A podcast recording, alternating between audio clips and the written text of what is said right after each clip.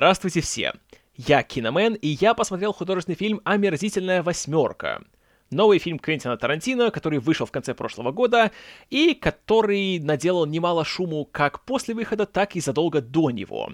Помните, когда, по-моему, года два назад э, одну из ранних версий сценария украли и обнародовали в сети, после чего сам Тарантино страшно обиделся, сказал, что он не будет снимать фильм, и вообще вы такие все сволочи, я вас всех засекаю по судам. А потом немного успокоился и решил, что так легко он не сдастся, переписал сценарий и таки снял фильм. И скажу вам так, что после просмотра, сразу же после него, впечатления у меня были довольно-таки неоднозначные. Я бы сказал, что э, «Омерзительная восьмерка» содержит все лучшее и все худшее, что есть в фильмах Квентина Тарантино.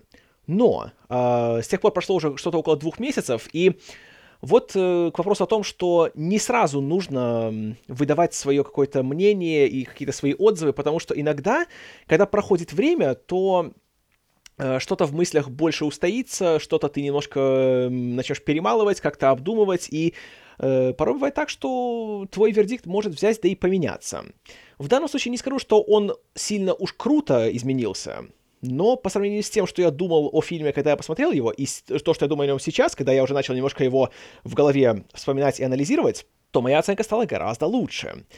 А не буду сильно останавливаться насчет э, сюжета, потому что тут, я думаю, и так все прекрасно знают. Все, кто уже хотел давно, я уверен, уже посмотрели, поэтому все все знают. Поэтому я еще немножко, наверное, спойлерну пару моментов, когда буду говорить дальше. И начну, наверное, с того, что меня впечатлило.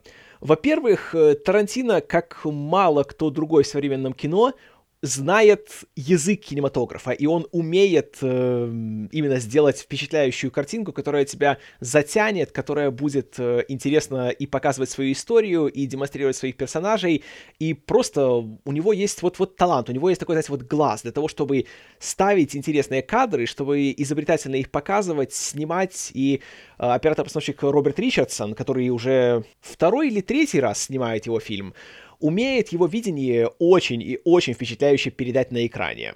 Поэтому визуальная часть фильма прекрасна.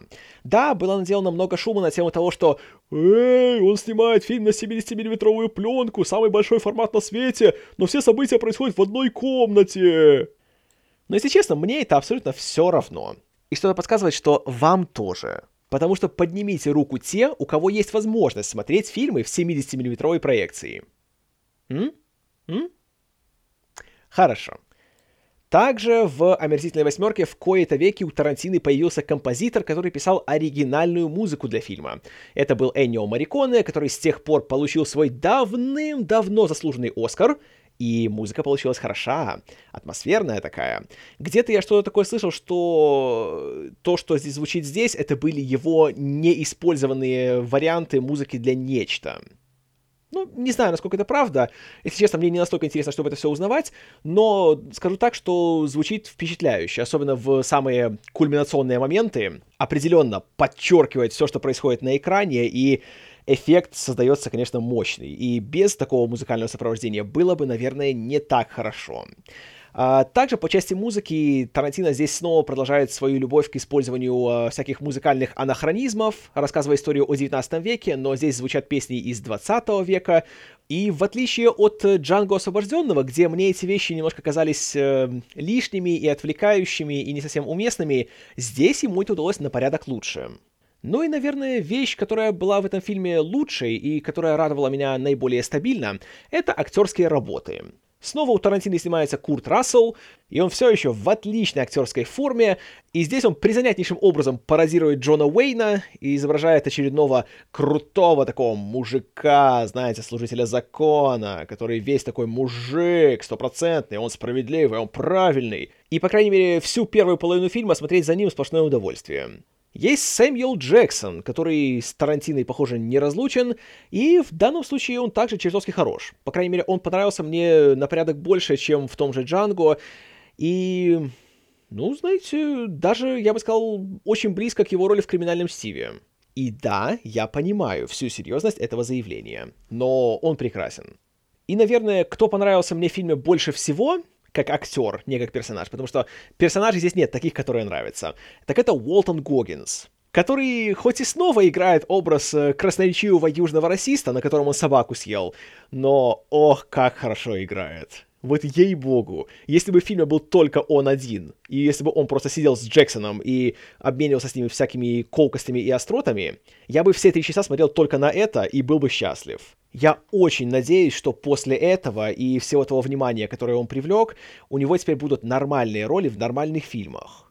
Потому что он этого, ну, очень заслуживает. И если уж и было кого-то номинировать среди актеров фильма, то, на мой взгляд, как раз Уолтон Гоггинс заслуживал этого больше всего. Но, увы, я в этом плане оказался в меньшинстве, и номинацию ни на что он не получил. Но он великолепен. Несмотря на то, что и играет тотального жлоба, но этот жлоб такой обаятельный. Ну и еще на втором плане э, есть такие люди, как Дженнифер Джейсон Ли, которая, должен признать, как-то не вызвала у меня такого восторга, как у всех остальных. А, есть Демьян Бишир, которого всегда приятно видеть. Есть Брюс Дерн, который мало что делает, но все равно радует. А, есть Майкл Мэтсон, который все еще играет Майкла Мэтсона, и есть Тим Рот в роли Кристофа Вальца. Явно потому, что Кристоф Вальц был занят на спектре. И также ровно на одну сцену появляется каскадерша Зои Белл, которую Тарантино все еще настырно пытается сделать актрисой. И мне все еще хочется выбросить ее в окно, каждый раз, когда ее вижу.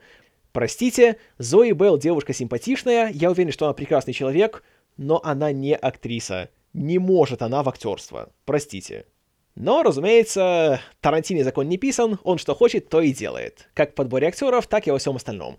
И вот тут начинаются моменты, которые меня немножко разочаровали в фильме.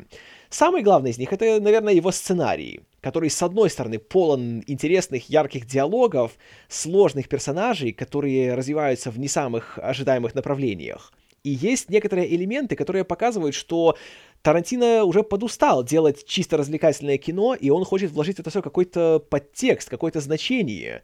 Особенно учитывая то, что он переписывал сценарий на фоне страшных событий, которые происходили в США за последние полтора года, а именно различные конфликты на расовой почве, в которых э, из-за превышения полиции своих полномочий погибали безоружные невинные граждане, в «Омерзительной восьмерке» из-за этого содержится очень даже немалый социальный подтекст на тему именно что расовых отношений. И кроме очевидного о том, что, ну, знаете, это 19 век, это после гражданской войны, когда вроде у, у черного населения есть свобода, но при этом все еще расизм, особенно у южан, никуда не исчез. Да, все сыпят словом на «Н», это понятно, это Тарантино любит, и не безосновательно его за это любят покритиковать.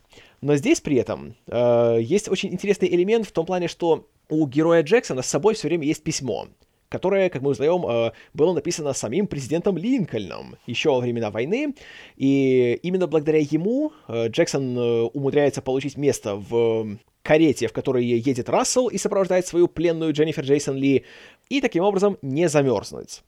А потом, и вот тут уже спойлер, мы узнаем, что это письмо фальшивка. И герой Рассела от этого страшным образом негодует. И на этом примере Тарантино очень интересно показывает, э, что расизм это очень плохо, но еще хуже — это люди, которые, знаете, выступают за всякое там э, равенство, прогрессивные идеи, толерантность и так далее, не потому, что они искренне верят в эти вещи, а потому что когда они так делают, то они считаются крутыми, понимаете, вот они считаются э, такими передовыми людьми высшего класса, мол, вот видите, какой я молодец. И в данном случае, потому что он слышит, что у того есть письмо от Линкольна, то есть раз Линкольн, понимаете ли, одобрил этого дядьку, значит, я тоже хочу быть таким же, я вот тоже хочу, понимаете ли, чтобы меня все глазили по головке. А когда оказывается, что это все неправда, то тут-то мы и видим истинную величину его героя. И вот это на редкость интересный ход. Он неожиданный, он изобретательный, он дает нам узнать много нового о наших героях и позволяет по-новому на них посмотреть. И по-новому рассмотреть события, которые шли до этого. И это классно, это интересно, это по-настоящему по-взрослому, это глубоко. И если бы фильм и до конца оставался настолько же взрослым и глубоким и интересным, цены бы ему не было. Но, увы, Новый Тарантино все еще борется со старым Тарантиной. И старый во второй половине фильма его побеждает. И после где-то полутора часов грамотной, построенной на диалогах и персонажах э, драмы, который не движет сюжет и не движет события, а движет именно место, где все происходит, и то, как эти люди у которых почти ничего общего, вынуждены проводить время вместе, как они, э, скажем так, сталкиваются, как они сравнивают все свои взгляды и подходы и все остальное. Так вот, после этого начинается большая нигилистская чернуха, которой плевать на логику повествования, на развитие персонажей, и самое главное, это с криком «Ха, лошара!» выдернуть ковер из-под ног у зрителя. И где-то с середины фильм превращается из э, социальной драмы, которая происходит в XIX веке, в триллер об убийстве в духе Агаты Кристи. Только проблема вся в том, что триллер какой-то получился, по-моему, скороспелый и непродуманный и ленивый. И его разгадкой оказывается самая банальная вещь, которую только можно представить. И для меня стало проблемой то, что вторая половина получилась настолько какой-то чернушной и бездумной и беззаботной, и все насилие и все действия персонажей стали настолько каким-то аморальными, не в том плане, что они были оскорбительными, а в том плане, что просто в них не было никакого морального центра, и они делались просто лишь бы делаться, что мне стало просто все равно. И, к сожалению, к тому моменту, когда появился Ченнинг Тейтум и начал Ченнинг Тейтумить направо и налево, у меня это вызвало только плечепожатие. А это далеко не самое хорошее, что может вызвать появление Ченнинга Тейтума. Кроме того, «Омерзительная восьмерка» — это получился уже второй фильм в карьере Квентина Тарантино, где Курт Рассел сначала полфильма весь такой крутой, собранный, расчетливый, всех обставляет на шаг вперед, и его не победить, а потом внезапно он становится круглым идиотом и выводится из сюжета самым банальным способом. И вот еще один спойлер. Меня особенно выбесил момент, когда он уже выпил отравленный кофе, он уже начинает э, тошнить собственной кровью, понимает, что уже смерть близка, но при этом у него еще хватает сил посмотреть на Дженнифер Джейсон Ли и понять, что к чему. И у него, блин, прямо под рукой лежит ружье. Я смотрел, я буквально кричал в экран «Стреляй, стреляй, стреляй, стреляй, стреляй, блин!» А он не стреляет и просто умирает. Но, наверное, момент, который меня однозначно больше всего поставил в тупик в этом сценарии, это то, когда в начале одной главы, которая, насколько я знаю, в больших кинопоказах в Штатах э, шла после антракта, буквально Квентин Тарантино собственным голосом из-за кадра вам рассказывает. Э, с момента окончания последней главы э, прошло 15 минут, вот этот чел сделал то, этот чел пошел туда, а вот этот чел сидит здесь. А еще произошло вот это, и из-за этого глава называется вот так. Эм... Да. Два сценарных Оскара этому челу дали не просто так. Определенно. Ну и, конечно, финальная сцена тоже меня не особенно, знаете, порадовала. Особенно ее, наверное, ненамеренный подтекст, но все же весьма заметный, который говорит о том, что, знаете, белые не любят черных, это точно. Но знаете, что сближает белых и черных? Правильно, насилие над женщинами. Эм... Я, конечно, понимаю, что фильм называется «Омерзительная восьмерка», и все эти герои должны быть неприятными и противными и все остальное, но как-то, знаете, почему-то кто-то один из всей этой шайки получает больше насилия, чем все остальные. И показывается оно с таким упоением, с таким уже смаком. Буквально каждый удар по этой героине, каждое капля крови, которую он выплевывает изо рта, то, что у него под конец нет части зубов, то, что у него гигантский синяк вокруг глаза, и то, как в конце, спойлер, ее вешают, и мы смотрим на ее полное агонии лицо, и при этом те двое, которые ее вешают, заливаются смехом аж не могут. И как-то было в этот момент неприятно. В плохом смысле. Но в то же время я не могу не признать, что фильм получился скорее хорошим, чем нет. И чем больше времени проходит с момента моего просмотра, тем больше у меня появляется желание его пересмотреть. И я его, конечно, порекомендую, потому что даже несмотря на все его спорные моменты, по крайней мере, он на порядок лучше, чем Джанго. И в нем неоднократно есть признаки того, что Тарантино растет и как кинематографист, и как рассказчик. И хочется надеяться, что в будущем он попытается сделать что-то на 100% серьезное. И что он не будет поддаваться, ну, всем своим импульсам. И может он не будет делать фильм на 3 часа. М? Потому что по-хорошему здесь добрых минут 40 можно было спокойненько вырезать. Особенно, например, сцену большого флешбека, где мы узнаем, как э, группа сообщников Дженнифер Джейсон Ли приезжает в эту самую таверну и делает ровно то, о чем мы могли и так догадаться, без длительного флешбека и без участия Зои Белл. Убрать бы эту сцену, и ничего бы хуже не стало. Вот если такого будет меньше, а вот моментов вроде письма Линкольна будет больше в его фильмах, то будет просто прекрасно. Спасибо за внимание. С вами был Киномен.